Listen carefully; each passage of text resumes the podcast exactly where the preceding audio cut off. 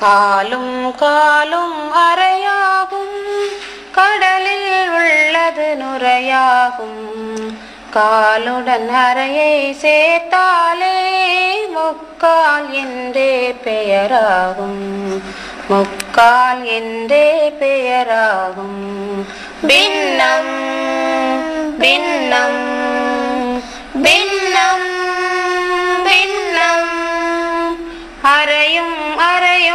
ஒன்றாகும் ஆழ்ந்து படிப்பது நன்றாகும்.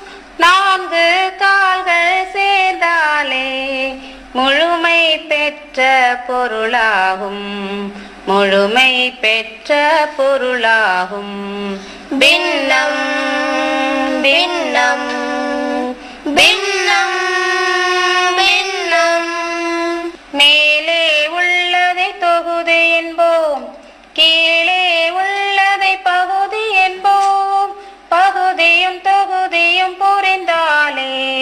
பின்ன கூட்டல் எளிதாகும் பின்ன கூட்டல் எளிதாகும் பின்னம் பின்னம் பின்னம் பின்னம்